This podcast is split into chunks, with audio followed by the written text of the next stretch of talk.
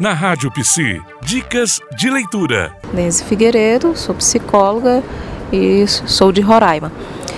Assim, dicas de leitura para se situar melhor com a questão indígena, tem um que é cultura, um conceito antropológico do professor Larraia daqui da UNB, que é muito bom, ele é pequeno, mas ele é bastante objetivo e direto, para que a gente possa ter uma perspectiva, uma visão do outro, da vida do outro, da cultura, o que, que se é construído, os conceitos como eles foram sendo elaborados pela classe dominante. Então é bem interessante esse daí.